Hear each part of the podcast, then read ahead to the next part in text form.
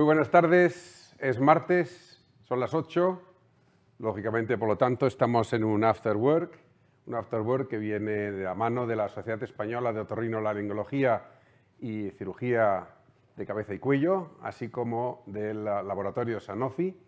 Aquí vamos a tratar nuevamente pues, todos los aspectos de lo que es la inflamación tipo 2 y concretamente lo que es eh, todos esos casos graves de rinosinusitis crónica con poliposis. Y para ello contamos con la doctora Maite Pinilla del Hospital eh, Puerta de Hierro, aquí en Madrid, también conocido como Iron Gate.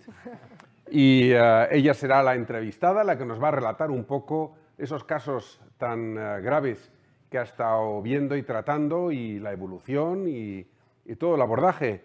También es un placer eh, deciros que ella es la directora de lo que llamamos la vía única en su hospital, es decir, todo lo que tiene que ver con la vía respiratoria, por lo tanto es la que aúna los esfuerzos de alergólogos y neumólogos. Y la verdad es que es eh, una alegría saber que un otorrino, una otorrino está al mando de esa unidad. Y eh, y eso nos da un poco de, fuerza dentro de lo que es toda la inflamación de la vía respiratoria superior. ¿Quién la va a entrevistar? Pues un viejo conocido de la casa, doctor Juan eh, Maza, del Hospital eh, Virgen de Macarena, en Sevilla, que va a intentar lidiar pues, con ruegos y preguntas y con las diapositivas un poco todo lo que la doctora Maite Pinilla ha estado viendo. Pero antes de entrar en materia, nos va a dar un pequeño repaso de las novedades que han ocurrido desde el último After Work. El plató es vuestro. Muchas gracias, Manolo. Muchas gracias, Manolo.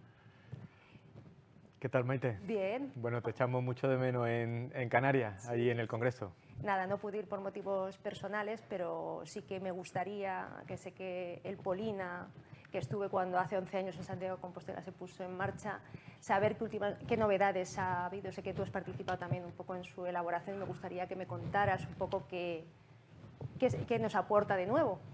Bueno, pues mira, eh, la verdad es que allí en el, en el, Congreso, que por cierto fue un Congreso que estuvo súper bien organizado, la Sociedad Española eh, chapó, pero también allí los organizadores de, de Canarias lo hicieron fantásticamente bien. Eh, mira, pues sí, quizás nosotros como rinólogos, que estamos un poquito más especializados en esta área, eh, tuvimos el, Polina, tuvimos la suerte de protagonizar y de presenciar la presentación. Eh, Polina, como, ya te habrás dado cuenta, hacía unos 11 años que no se, que no se actualizaba. Entonces, al, no estar actualizado ya necesitábamos reciclar un poco. Eh, eh, han, participado más de 50 eh, colaboradores y luego pues ha estado liderado por el, grupo de, liderado por ISAM, también ha estado Daniel Poletti, entre otros muchos, pero luego como sociedades han colaborado la Sociedad Española de Inmunología y Alergia, la CEPAR, eh, también farmacia y una cosa muy importante eh, son los médicos de familia y sobre todo la EPONA, la Asociación Española de Pacientes con Poliposis Nasal, que tienen que ir ganando fuerza para, para bueno, eh, dar protagonismo a la, a la, enfermedad. Mm, como estamos en directo, vamos a hacer un pequeño inciso, a ver si nos ponen las diapositivas para que nosotros podamos echar la chuletilla. Exactamente. Entonces, te decía... Ahora, ya tengo el, ya tengo el mando, ya tengo el poder. I have the power. Sí, ahí están los... Mira, estos son los compañeros que, exactamente, que lideraron, como te decía, está el doctor Isan, Dani Poletti, Alfonso del Cubillo, por supuesto, que no falta ninguna, y Kim Muyol.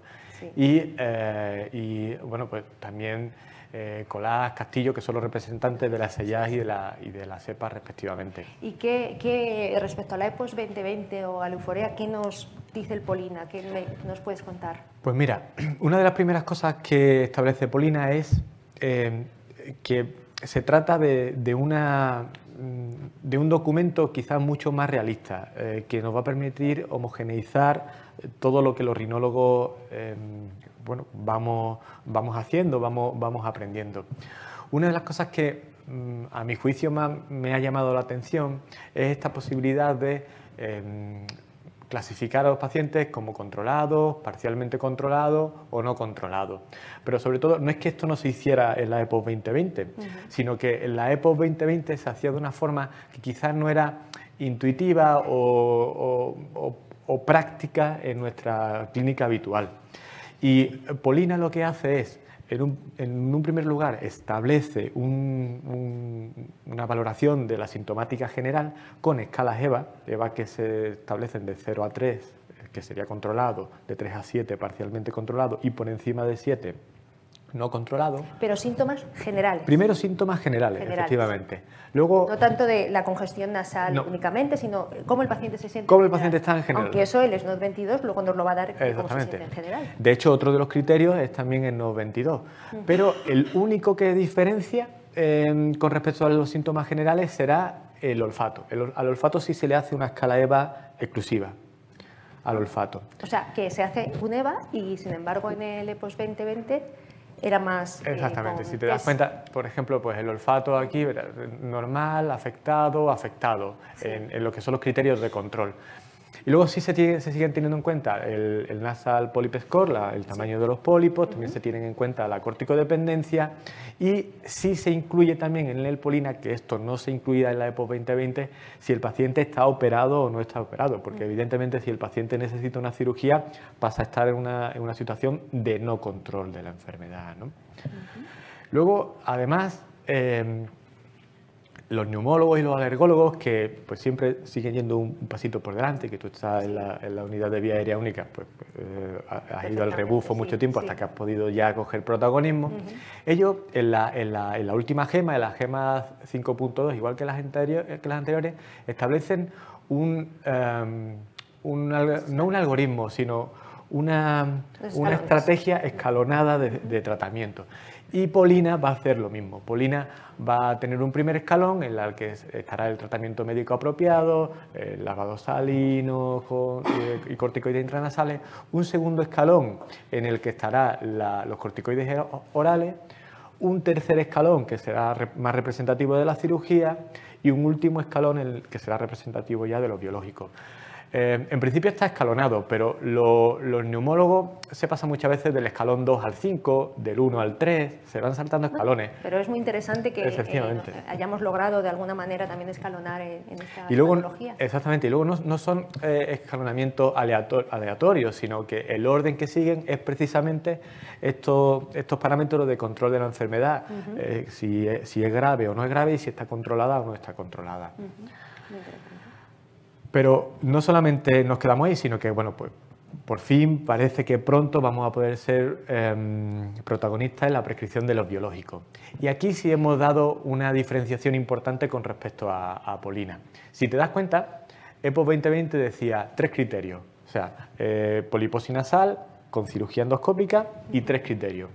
Y Polina hace una diferenciación. Eh, como anécdota te diré que eh, pues yo tuve la suerte de asistir a, la reunión donde se debatió este capítulo en concreto y, esto fue eh, idea de, de, ISAM, darle un protagonismo lo suficientemente importante a que el paciente tuviera una cirugía y eh, estuviera con una afectación grave. Por eso las escalas del 92... Una cirugía bien hecha. Una cirugía bien hecha. Eh, sí, de hecho, Polina eh, cuando... una polipectomía no, lógicamente no se considera. Exactamente. Tanto es así que Polina, cuando, cuando tengáis la oportunidad de leerlo, hablará de cirugía con apertura de los senos paranasales.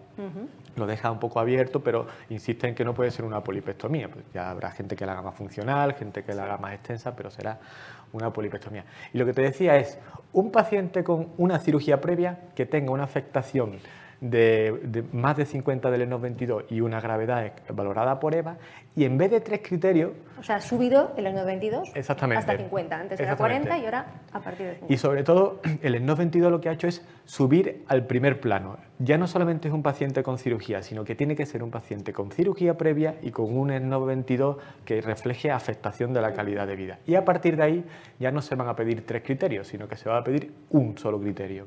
Y ese criterio va a ser que se demuestre evidencia de la inflamación tipo 2 son los mismos que la EPO 2020, con la diferencia de que en vez de 250 eosinófilos en sangre periférica serán 300. Bueno, yo eso tampoco veo que aporte algo demasiado, porque en el fondo como tienes eh, los eosinófilos por campo de gran aumento y tienes también la IgE, pues bueno, 50 eosinófilos más tampoco es que vaya a cambiar mucho y si solo es un criterio tienes en los otros. Sí, pero bueno. efectivamente. La, verdad es que también esto generó debate, pero finalmente se consensuó tener en cuenta que al estar también eh, guiados por, por alergólogos, inmunólogos, pues consideraron que para darle un, protagonismo mayor a la inflamación tipo 2, la, línea, la marca era 300. Eh, la necesidad de corticoides seguirá estando, ya te digo, el SNOS 22 va a subir arriba, y eh, la pérdida de olfato eh, también estará presente pero eh, estará presente de otra, exactamente, de otra manera. Estará presente ya no solamente con la necesidad de hacerlo con un test, sino eh, más de siete puntos en la escala EVA, que se ha demostrado que tiene un paralelismo eh, y, es similar a los resultados que daría. Más subjetivo, lógicamente, que. Es más subjetivo, pero, pero, sí es similar, efectivamente. Todas las personas que tienen un EVA por encima de 7 son pacientes anómicos en, los distintos estudios que se han hecho de, de estos estudios cruzados y también seguirá estando presente el, diagnóstico de asma y de EREA, lo mete en el mismo, en el mismo escalón. Y claro, si vamos a prescribir biológicos, eh, pues también vamos a tener que seguir a, nuestros pacientes. ¿no? ¿Cómo los seguiremos? Pues en vez de EPO 2020, que decía hacer una primera revisión a las 16 semanas y luego al año, eh, Polina eh, dirá que primera revisión a los 6 meses, segunda revisión al año, con una con, un juego un poco también en base a lo primero que veíamos de la gravedad y del control de la enfermedad. Me explico. Habrá un grupo en el que después de ponerle el biológico dirán, ¿va bien el biológico? Con enfermedad controlada, se mantiene el biológico. ¿Va mal el biológico? Enfermedad no controlada, se hace un switch, se hace un cambio a otro biológico o se valora una cirugía.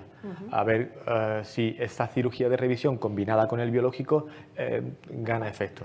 Y luego quedarán donde estará el debate, que será eh, los pacientes de en medio, los que, tienen, los que están parcialmente controlados. Pues bien, ahí ocurrirá una cosita que se abrirán dos brazos, uno en el que el paciente, aunque esté parcialmente controlado, esté contento, con lo cual es como si estuviera bien, se mantiene el biológico y luego el que, mm, estando parcialmente controlado, no está conforme. Y entonces se parecerá al paciente no controlado. Se valorarán ciclos de corticoides sistémicos o eh, se propondrá una nueva cirugía.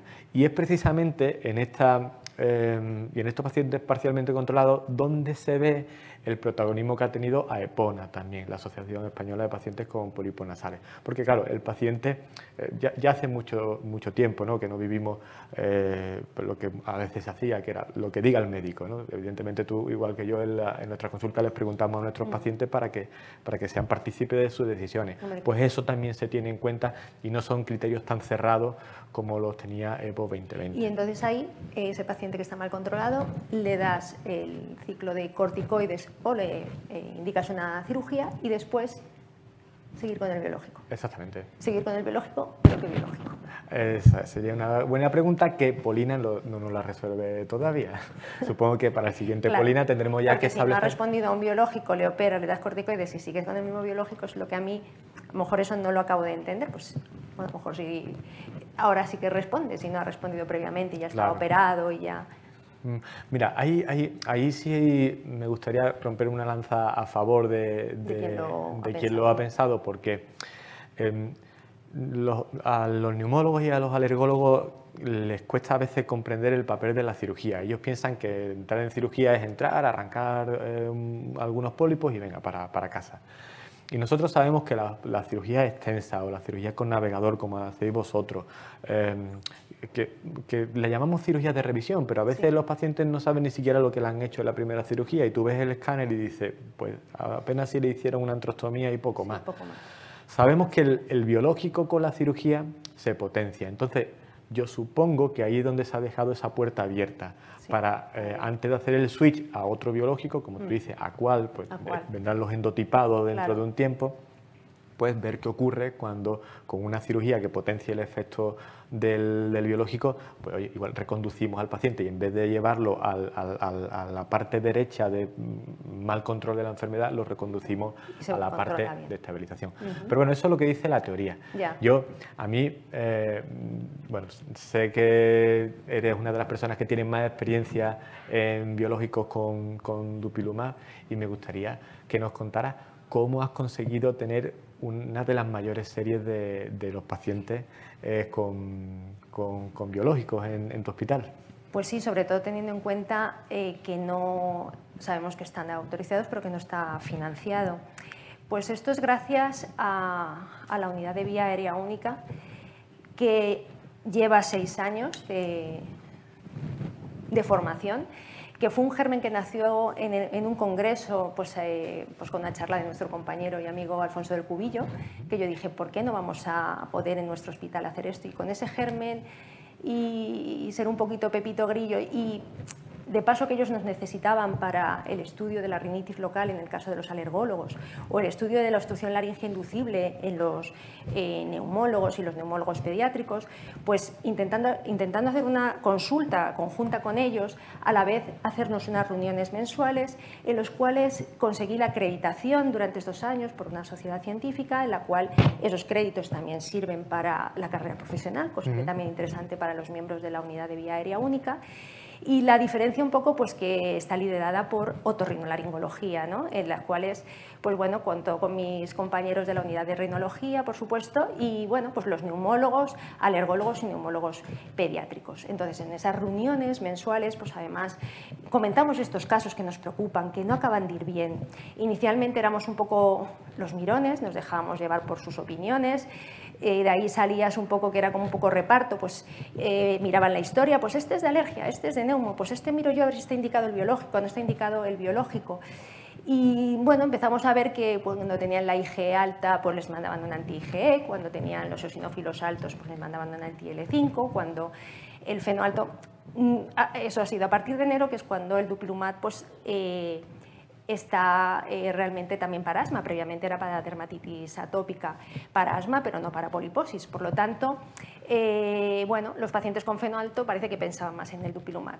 Ahora ya con toda esta formación y todo esto parece que ya tenemos también mucho más criterio, pero lógicamente esta unidad ha sido fundamental porque también hay pacientes que hemos tenido que luchar nosotros para que se les prescriba el biológico y la, eh, Comisión de Farmacia nos ha permitido como cinco pacientes al año, de los cuales, bueno, pues vas a ver que... Eh, esta cohorte que realmente con Dupilumab pues empezó en febrero porque realmente e, en enero fue cuando se autorizó y se financió para el asma, pues son datos desde febrero hasta septiembre de este año.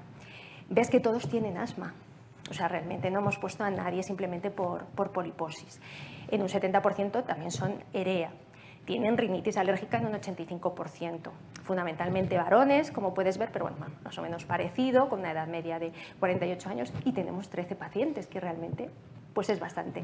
Toda esta serie está sacada eh, de Pharmatools, porque claro, mm, eh, no todos los pacientes han sido mm, vistos en nuestra consulta. Hay algunos que vas a ver no ORL, es decir, sí que tenían porque venían de otros centros, pero alergia o neumo lo ha prescrito.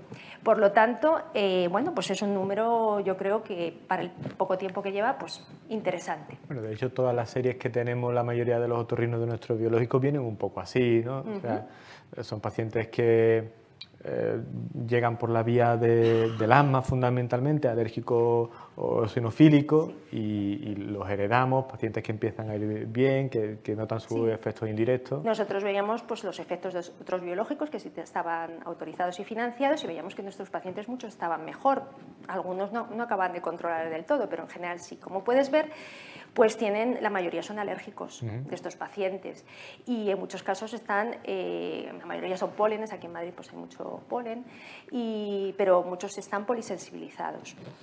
Eh, por otro lado, pues eh, todos están operados, lógicamente. Como puedes ver, Mm, no todos están operados por nosotros. En muchos casos hay ocho pacientes que han sido operados en otros centros. Nosotros somos a veces eh, centro de segunda opinión e incluso pues, son pacientes que han ido a alergia, neumología y son ellos los que lo, han indicado. También te digo, Juan, que yo me niego a hacer más de tres intervenciones. Aquí hay algún caso de gente de siete intervenciones que se han realizado en otro centro. A mí me parece que a partir ya de una cuarta, una quinta ya la morbilidad y la iatrogenia la aumentas. Por lo tanto, creo que cirugías bien hechas, como antes te decía, pues mm, ya tres me parece... Mm, importante, arriesgado, ¿no? arriesgado. De hecho, eh, eh, bueno, mm, es, que, como tú bien dices, está demostrado que eh, se, incrementa el riesgo de complicaciones. Y esto es una pregunta que a veces las comisiones de, vía aérea única, eh, pues cuando está intentando achucharle al farmacéutico o al neumólogo que, que, hay que ponérselo, que te haga un switch o tal, ellos te dicen que, eh, eh, que, es que los pacientes se mueren de asma y nuestra contraofensiva, al menos la mía en las comisiones, es que hasta que hace una fístula de dicocefalorraquídeo y, se muere la octava cirugía. o sea, decía que era una causa de muerte de la cirugía endoscópica nasosinusal.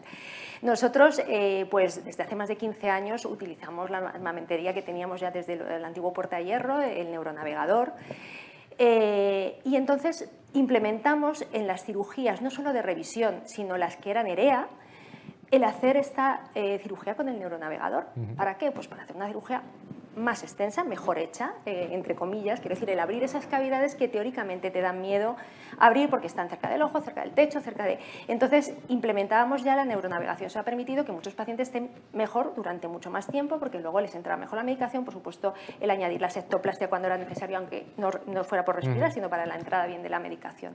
Yo sé que vosotros hacéis más cirugía radical y reboot, pero nosotros no, no hemos llegado a eso porque realmente de momento nos ha ido bien con hacer cirugías extensas con neuronavegación. Navegación. Y por lo tanto, bueno, pues eso es un poco lo que nosotros hacemos desde hace más de 15 años. Y los pacientes que, que no se pueden operar por el motivo que sea, o que son muy corticodependientes, porque imagino que tendrás también, eh, claro. son cumplidores de los criterios, mucho paciente corticodependiente. Sí, en principio, eh, bueno, eh, por otra parte, mm, también quería comentarte que la mayoría de los pacientes, como puedes ver, incluso algunos han sido que han sido operados hace menos de un año la reintervención y se les ha puesto el, eh, o sea, se les ha, se, le ha hecho la intervención. Y incluso muchos llevaban más de, más de 10 años, o sea, desde la última intervención hasta la, mm, la administración del biológico han pasado pues, más de 10 años en un casi un cuarenta y tantos por ciento. y, hay un 50% que lleva menos de, de, un año, ¿vale? Operado.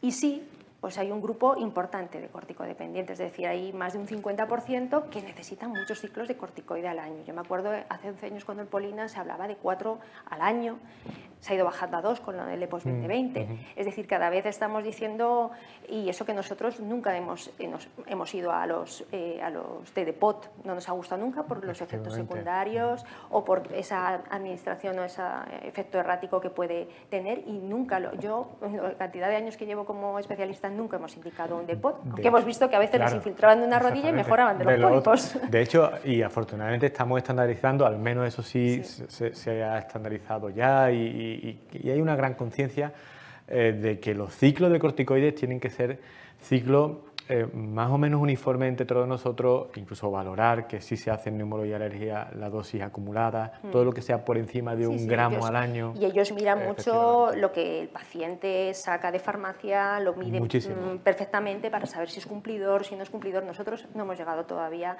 a ese nivel si se echan todas las mm, gotas de corticoide y todo bien. Ellos lo tienen totalmente como lo haga bien y esté bien, no, no tiene su tía de que vaya el biológico. Entonces, bueno, realmente eh, vemos que un 62% no tenían tratamiento biológico previo, es decir, es totalmente de nuevo. Pero sí que tenemos un grupito de pacientes que ya tenían otros biológicos. El más habitual eh, es el anti-IgE porque lleva muchos años. Entonces, de esos, eh, solamente, bueno, de los que ya tenían biológico previo, solo hay uno que tenía de inicio un anti-L5. Pero dentro también de los que tenía el anti-IgE hay varios casos que han pasado por más de dos biológicos han pasado un anti-G a un anti-L5 y uno ha pasado por los tres, por anti-G, anti-L5 y anti-L5R. Por lo tanto, eh, se ha hecho el switch, todos esos hacia Dupilumab en este, en este año, hecho por el servicio de alergia, el servicio de neumología, cuando lo ha considerado eh, pertinente.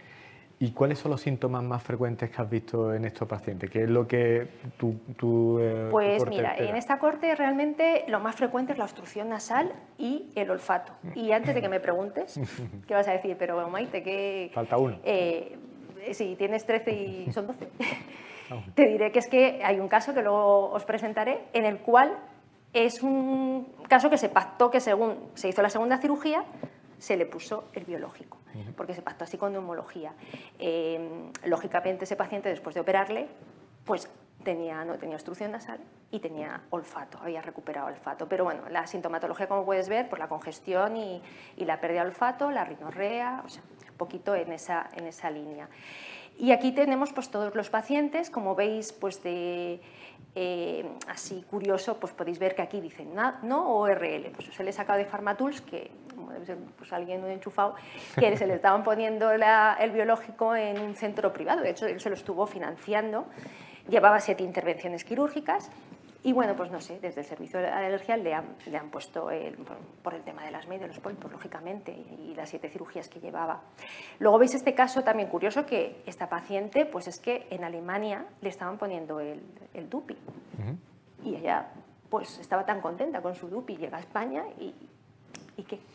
¿Qué hacemos? Pues nos costó un poquito, es de las que tuvimos que pedir nosotros mismos desde Torrino, porque claro, eh, neumología la valoró y no tenía datos para, de asma grave para poder financiar ese DUPI. Entonces, bueno, pues eh, como habíamos hablado de esos casos que teníamos como cinco al año, pues este es uno de los casos que realmente eh, se le puso el Dupilumab. Y luego pues puedes ver que eh, los SNOT 22 pues son todos bastante altos, por encima de 50, que es lo que dice ahora Polina. No en todos los casos está registrado porque eh, hay pacientes que, realmente los he cogido de Farmatul si están visto en alergia y a lo mejor por otorrino ya no pasan porque están bien y llevan años operados, pero ya en nuestro servicio desde hace un par de años eh, ya he intentado sistematizar, pues hacer eh, lo que somos sobre todo en la consulta de rinología, el SNOT 22 del paciente. Es decir, yo cojo, se lo doy, digo que espere fuera un poquitillo, mientras veo otro paciente, optimizo un poco la consulta para que luego ya pase y ya tenga yo mi SNOT 22 pre, post y, y post-DUPI de todo. También puedes ver un caso aquí que dices, oye, pero si tienes aquí un SNOT 22 de 19, ¿no? Yo me adelanto a tus preguntas. Y bueno, pues es un caso que voy a presentar y es un suite de, biológico, ¿no? Pero como puedes ver, el nasal polypol score está alto prácticamente en casi todos y eleva de la congestión. Mira, aquí tienes hasta uno de 10. Sí, sí, sí. A mí lo que me llama muchísimo la atención también de esta tabla que trae es eh, que, eh, y que lo has dicho, nosotros ya no somos eh, simplemente observadores de la Comisión de, Vía Aérea Única, ¿no? aunque estemos eh, integrando la, comisión o tengamos nuestro, nuestro espacio, eh, tú hablas de que te dan de que te dan, ¿no? De, por decirlo de una forma, de que, negocia cinco. Pero cinco pueden ser seis, cuatro, ocho. claro. De hecho, eh, por eso que gana fuerza como Torrino y es donde tenemos que empezar a, empoderarnos un poco es que el paciente de Alemania todos los parámetros venían correctos y no se podía poner en España por digamos por la política de, farmacia el DUPI y, tú lo peleaste. Y te puedo decir que el periodo que estuvo sin DUPI la paciente empeoró. Claro. De hecho, tengo ahí, aunque no lo voy a poner, pero tengo unas grabaciones que me mandado mi compañero, el doctor Martínez, diciendo, mira, la paciente del DUPI que le salieron pólipos y a raíz de ponerse otras del DUPI, mira qué cavidades tiene otra vez que están libres. Y mira, en el, en el que tienes el NPS de 3 y de 2, eso también es un factor que, eh, que tendríamos que tener en cuenta y en consideración porque muchas veces, aunque el, pólipo no sea exactamente, la carga inflamatoria que tiene es, tan grande que el paciente desarrolla los síntomas. Y yo creo que por eso también Polina se vuelve realista en el sentido de que eh, bueno, el NPS es un uno más, pero, no es el más importante. Pero sí, seguro que te ha pasado que estás viendo la fibroscopia y que ves una fosa que está peor que la otra y resulta que respira mejor por la peor. Completamente. O sea, y tú dices, ¿a qué respira mejor? o sea, es que es muy curioso. O sea, no todo es lo que vemos, sino lo que el paciente siente. ¿Cómo ese paciente que tú le ves pólipos y se encuentra bien? No se va, no va a tener, no se va a echar la medicación porque se siente bien.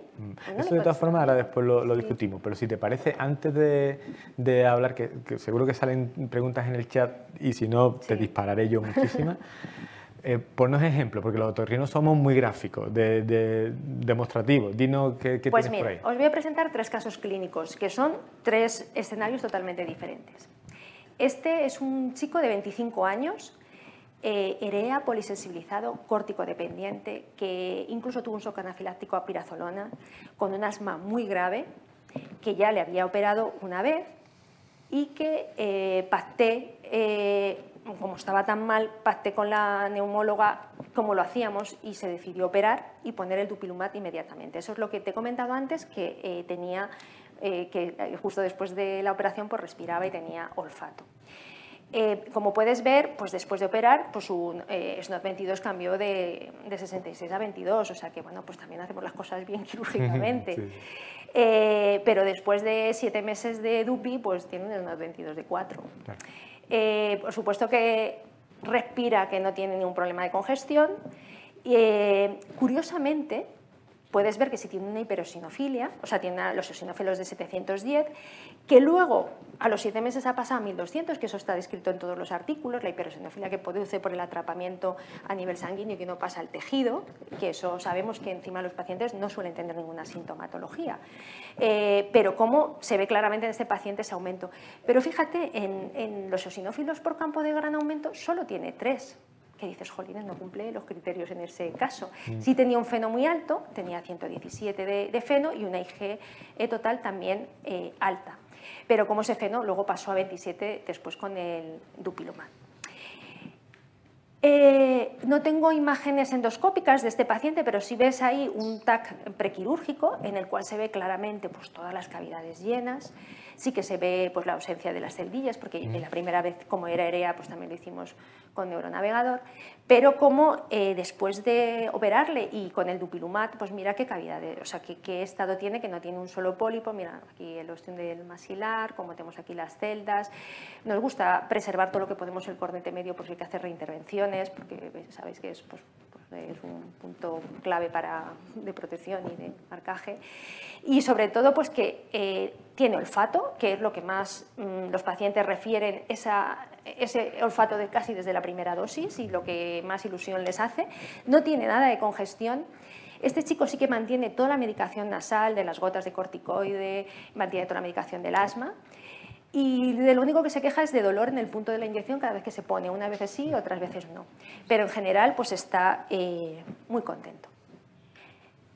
Eh, el otro caso, esta es, uno de los casos que yo tuve que luchar, porque aunque era una EREA, es una paciente eh, mujer que es enfermera de otro hospital eh, y es polisensibilizada, es EREA, solamente la había operado una vez y la había operado una vez con neuronavegador, ella estaba bien, pero de pronto empezó a estar mal de la nariz. Ves que tiene pues, un nasal poliporesco de 7, un SNOT 22 de, eh, de, 65, una congestión nasal siempre está congestionada y con mocos. Los eosinófilos no son exageradamente altos. Según el Polin aquí, pues ahora nos, nos, hubiera ido un poco al traste estos eosinófilos. ¿no? El feno tampoco estaba muy alto, por eso la neumóloga pues, no quería, en cierta manera, eh, no veía porque lo tenía como bien controlado el asma. Y la IG total tampoco está demasiado alta. Pero esta chica, pues me, no es que me llorara cada vez que venía a consulta, pero es que estaba muy mal, o sea, tenía una calidad de vida muy mala, muy mala. Uh -huh. Con lo cual, eh, pues lo luché con, eh, desde la vía de la unidad de vía aérea única, intenté que me echara una mano, pero inicialmente había sido una paciente que había sido de alergia, luego fue de neumo, y ahí pues ya sabes que además en la unidad de vía aérea única lo que también hemos conseguido es conciliar o sea, eh, especialidades fronteras, ponerles un poquito de acuerdo, que a veces es complicado, sí, porque sí, ellos sí. tienen los dos la unidad de asma grave. Con lo cual lo, lo luché y bueno, pues al final sí que nos dieron el dupilumab y que se puso pues, a los tres años de la primera cirugía. Bueno, pues está feliz. Feliz, feliz, pues con una sal polipodesco de cero, con un SNOT 22 que le ha bajado muchísimo, no tiene casi congestión nasal. Curiosamente, esta chica a los tres meses no tiene esa hiperosinofilia, uh -huh. tiene 300, como puedes ver, y bueno, no me consta el feno y tal, porque como no ha habido un seguimiento real por ellos, porque como se desentendieron entre comillas, no desentenderse, sino que era yo la que sí, lo indicaba, sí. pues hombre, me imagino que ahora se lo pediré en estos días.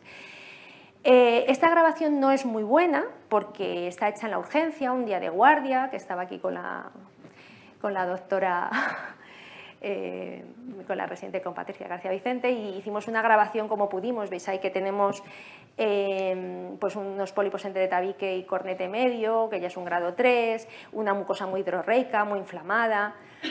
Y bueno, pero es el monitor de urgencias, pero bueno, por lo menos para ver y darnos idea de, cómo es el tema. Y en la fosa izquierda, pues ver lo mismo, es una mucosa congestionada, con un edema de, cornete, mm, pues ese estado un poco de mucosidad y de congestión. ¿Ves? Ahí se ven como pólipos en la zona del meato, ¿ves? Esa zona ahí como más amarillenta. Y esto fue justo antes de empezar el tratamiento con, el DUPI.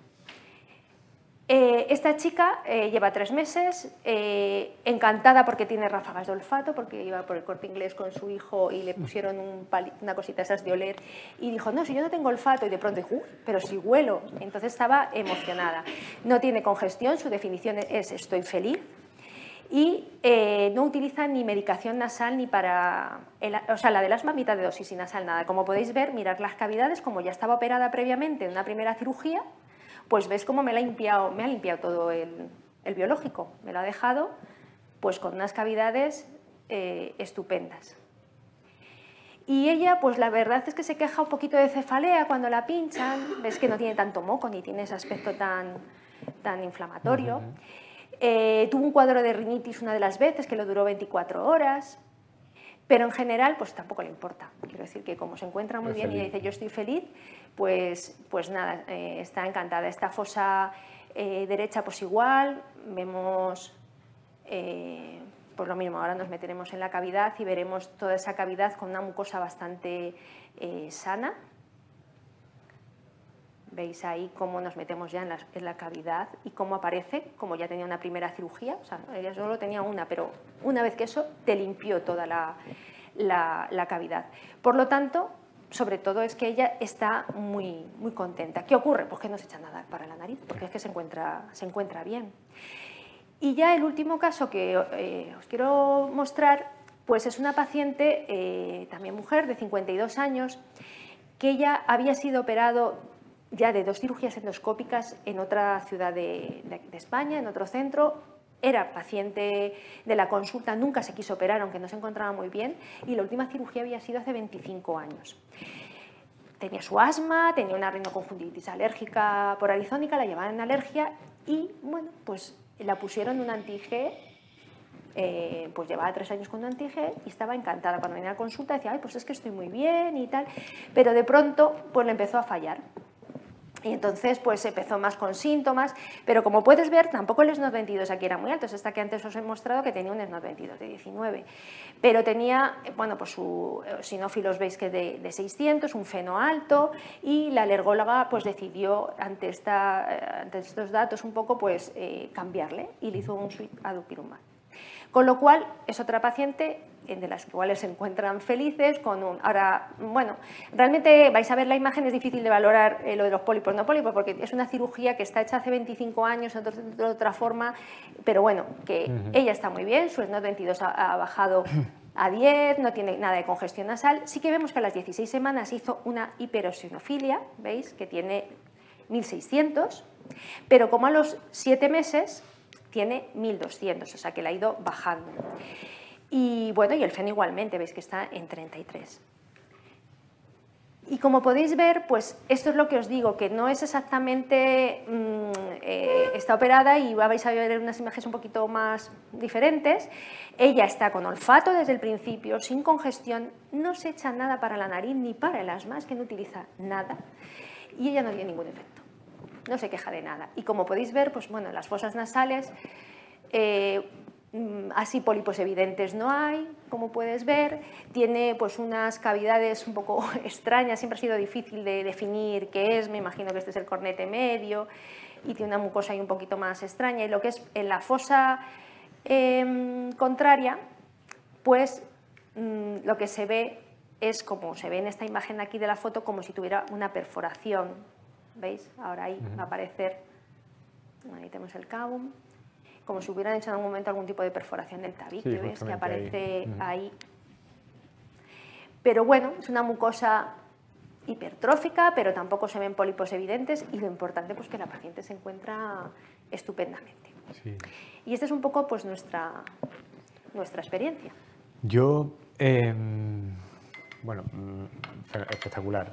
me, ha, gustado mucho ver sobre todo mm, esas imágenes que son tan ilustrativas, ¿no? De cómo eh, con, el, con el biológico conseguimos darle estabilidad y felicidad, como decías tú, Al, paciente.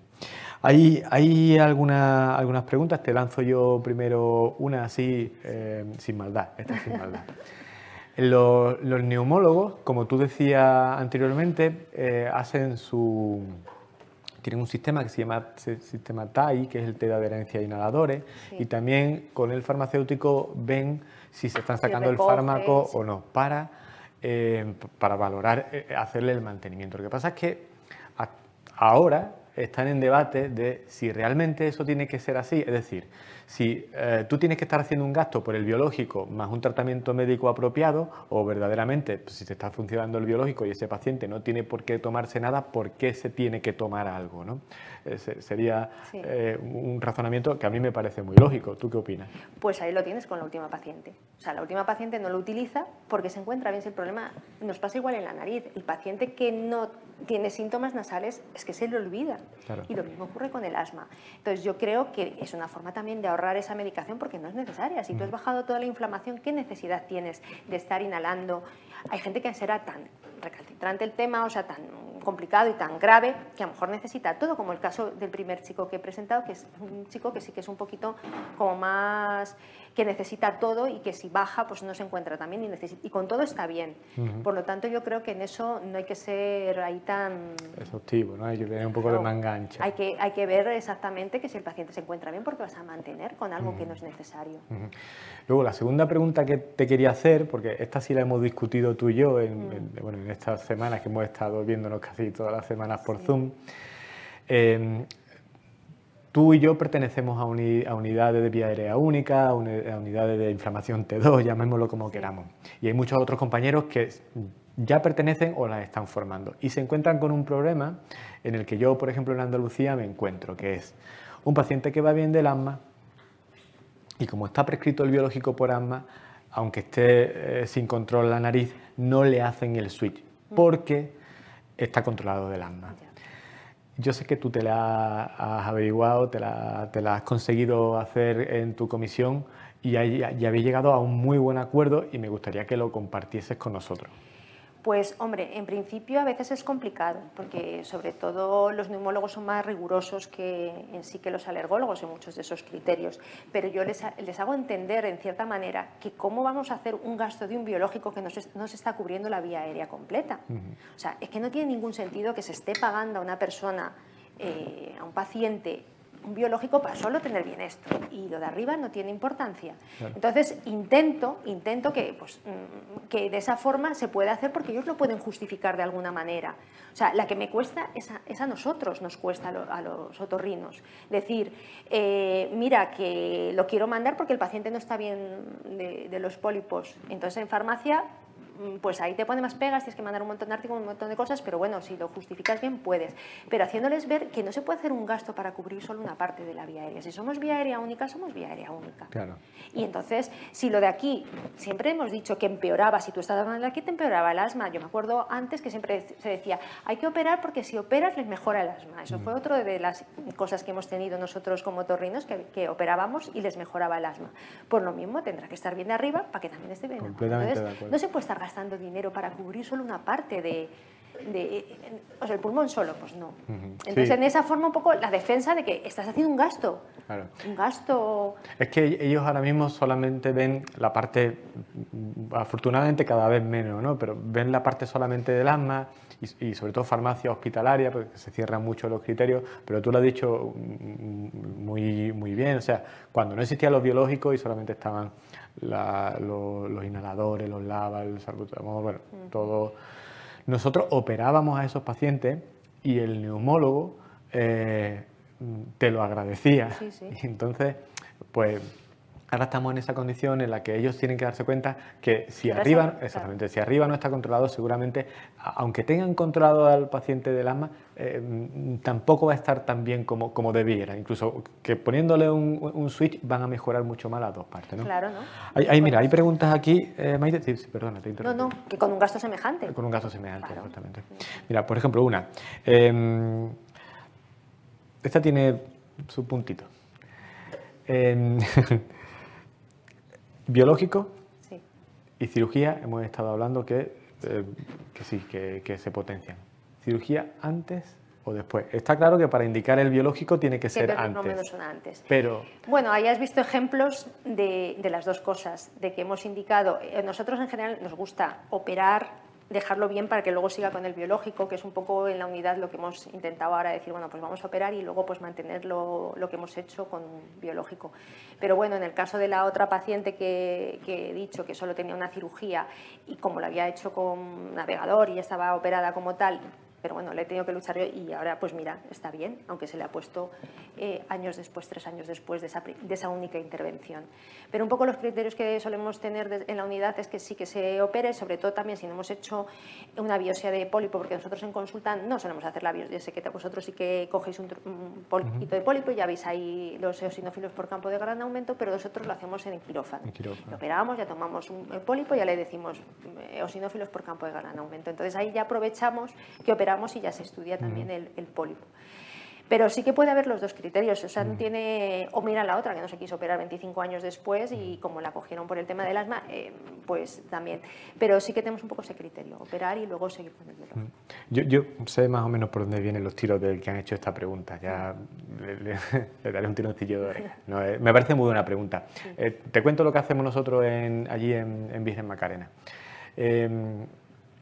Nosotros primero siempre, bueno, siempre, nosotros operamos, o sea, seguimos los criterios de EPO y de Polina. Operamos y después ponemos el biológico. Pero eh, hay condiciones en las que eh, tú cuando pones a un paciente para operar tiene que tener una lista de espera.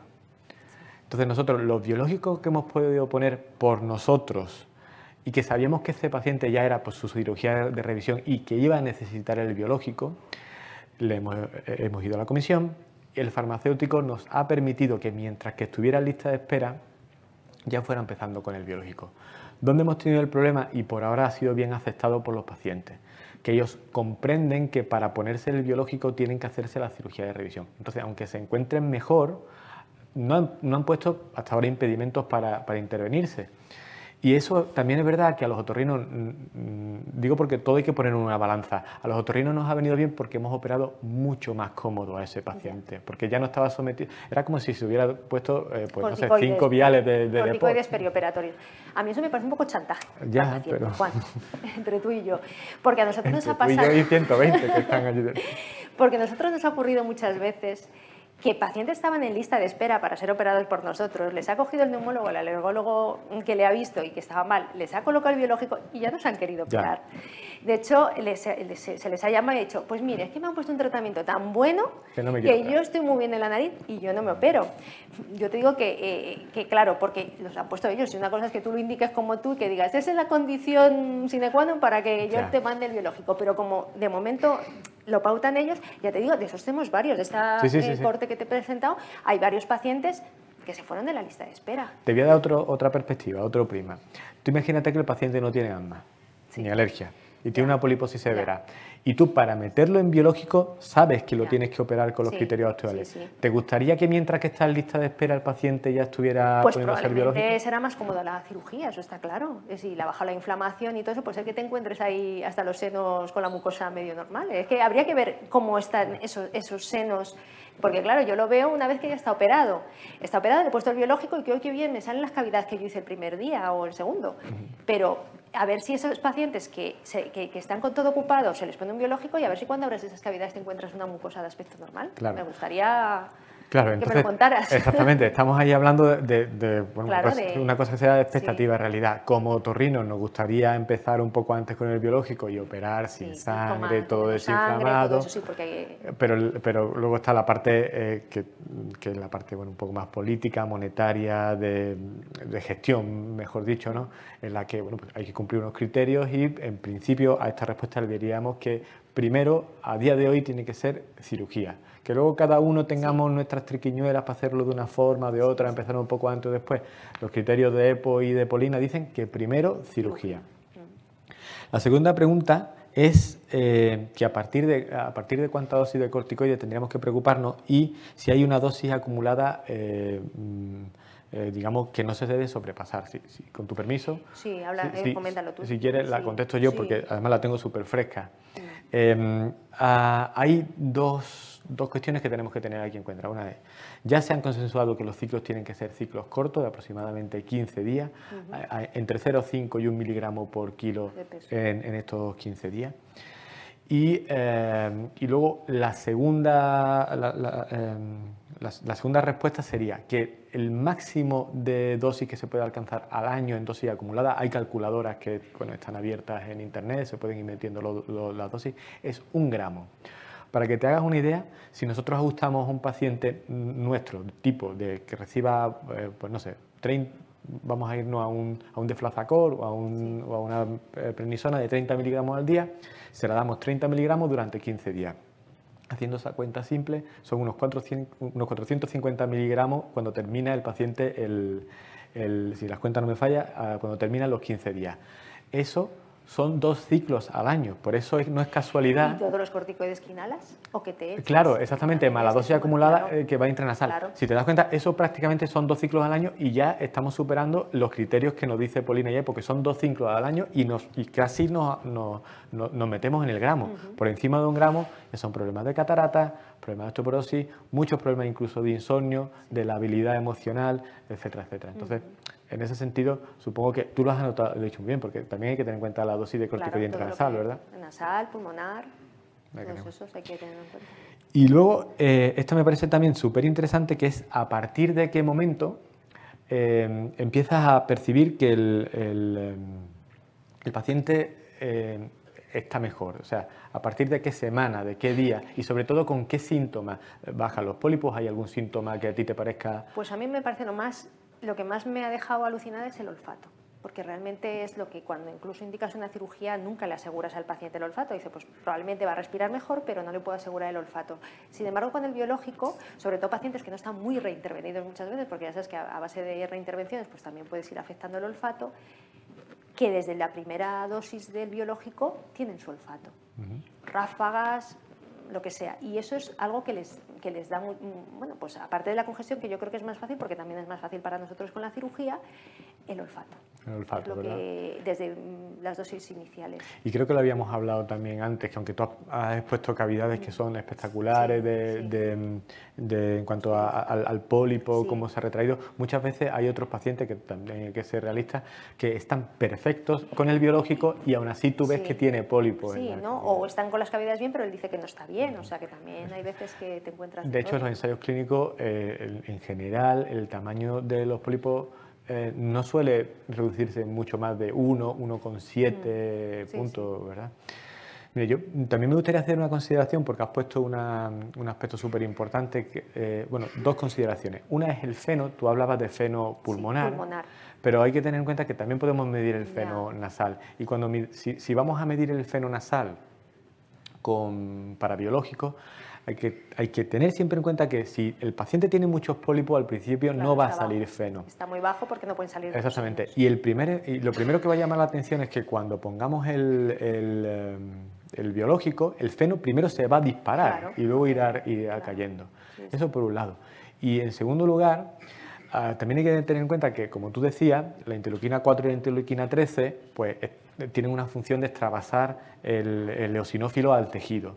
Si bloqueamos, va a haber una hiperosinofilia que muchas veces también es transitoria.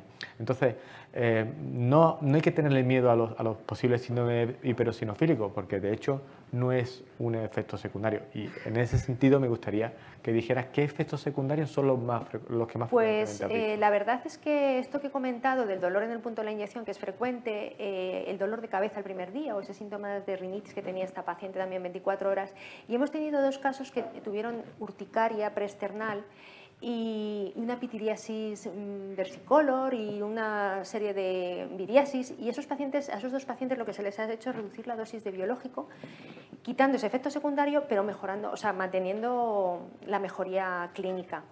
Entonces, esos son fundamentalmente, no ha habido que quitar ninguno. Esto se ha reportado, por tanto, por neumología como por alergia, esos, esos efectos secundarios, ha habido un reporte para que bueno, pues se vaya teniendo en cuenta, pero simplemente se ha reducido.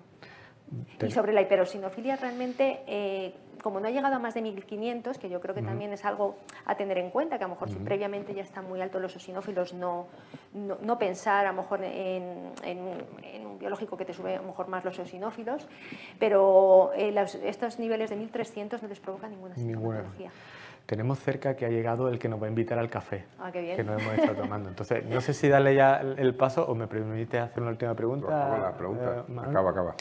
Eh, la última, quizás, eh, nos preguntan si las pautas que hacemos de corticoides las, hacemos descendentes. Yo, en mi caso, con, lo, con las guías nuevas, no, no, no, la, no hace falta hacer la pauta descendente. Se ajusta a miligramos. Pero eso ya se habló en el Polín hace 11 años. Exactamente. Hace 11 años se habla de, 15 días sin que no hace falta hacer. No hace falta, pero bueno, a, veces todavía, pues, sobre todo muchas veces. Esa precaución. Sí, y además el paciente te lo pregunta. No hace falta, a la dosis que manejamos no hace falta. Así que, bueno, no hay más preguntas. Eh, ¿Esto corre de cuenta de la SEOR o de tuya particularmente, Manuel, el café? Mía, mía, toda mía. Todo tuyo, Bueno, muchísimas gracias a los dos. La verdad es que ha sido un placer eh, ver que la doctora Pinilla nos ha abierto la puerta de hierro a la vía respiratoria única y que los otorrinos tenemos mucho que decir en este, en este eh, tema yo creo que si en los demás hospitales pues logramos meter ese pie en la puerta para que nos empiecen a escuchar, yo creo que es, es, muy importante entender la evolución de la guía EPOS, que ya está sufriendo propuestas de cambios a pesar de haber estado publicada hace poco.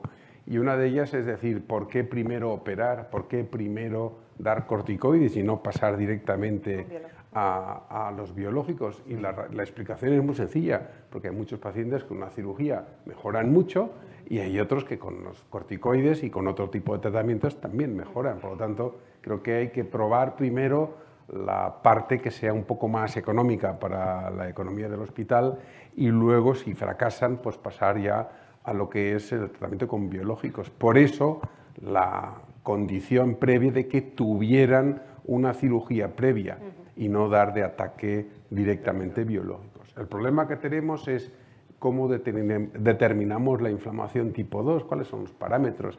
Y en el fondo, los que más mejoran con los biológicos son los que peor están. ¿Y quiénes son los que están peor? Los que tienen asma, sin duda alguna. Con lo cual, pues estamos en, ese tris de decir, tenemos que colaborar con los neumólogos, sí o sí, porque además son los que nos van a enviar pacientes que ellos pueden mejorar de la parte inferior y nosotros de la, de la parte, de la parte superior, con lo cual estamos abocados a una colaboración. ¿no? Yo personalmente veo a los alergólogos colaborando, pero no le doy tanta importancia a lo que es la alergia dentro de la rinosidinitis crónica con poliposis, porque aunque sí que hay un porcentaje que participa, eh, no es exactamente, digamos, el, lo que va a empeorar, es más la enfermedad respiratoria exacerbada de las vías aéreas. Em, no sé, ha sido una grata sorpresa. Me han informado de que había más de 225 con los presentes de aquí, conectados online o en distintos centros distribuidos por todo el país y que, que bueno, que estos afterworks han empezado con un poco más de 100 y hemos acabado con algo más de 200 y eso refleja el creciente interés que, que estamos desarrollando por, pues, por el tratamiento con biológicos, por el abordaje correcto de lo que es eh, la enfermedad de la inflamación o basada en la inflamación eh, tipo 2. Y claro, al final siempre uno queda con la pregunta, ¿cuándo vamos a dejar de tratar? ¿Cuándo podemos hablar de control de la enfermedad? Aquí tenemos una disyuntiva importante porque Claro, un paciente con X miligramos de cortisona dos veces o tres veces al año está controlado, sí, pero ¿a costa de qué? De una osteoporosis, de eh, una hiperplasia benigna de próstata, de glaucoma, etc. Yo creo que eso hay que, hay que sopesarlo y valorarlo mucho, ¿no? Y tampoco hay estudios a largo plazo que nos indiquen cuándo podemos dejar los eh, biológicos y qué pasa cuando los dejemos. Yo, mi experiencia con biológicos es cuando hemos eh, dejado el, omalizumab, que era el que en ese momento usábamos, eh, todos volvían con síntomas.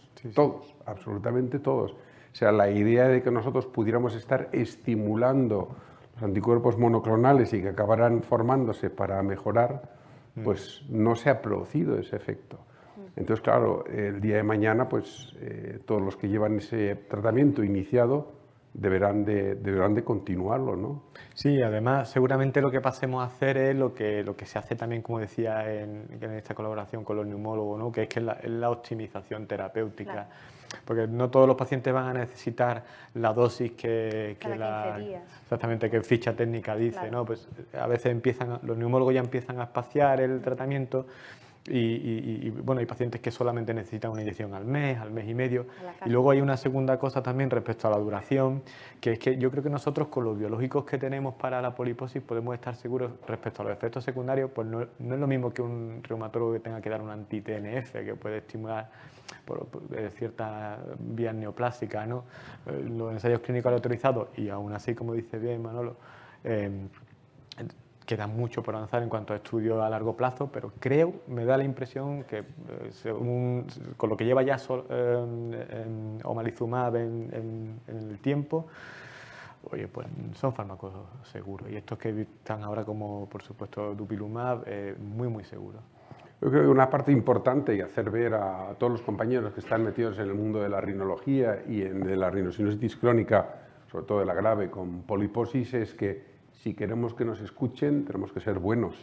Y eso significa que tenemos que dedicarnos a hacer los registros de los eh, SNOT22, del olfato, de la graduación de los pólipos, etcétera, etcétera, y hacer eh, todos los eh, estudios de calidad de vida, porque solo con eso podemos hacer que nos escuchen otras especialidades, que ellos vean que realmente estamos al día y que, y que podemos entrar a conversar de tú a tú con ellos, porque si no, ellos pensarán que somos los que quitamos el pólipo y luego ellos son los que van a tratar. Y eso es un, cambio de chip que, está en nuestras manos, en el fondo está en nuestras manos. Yo creo que es una muy importante.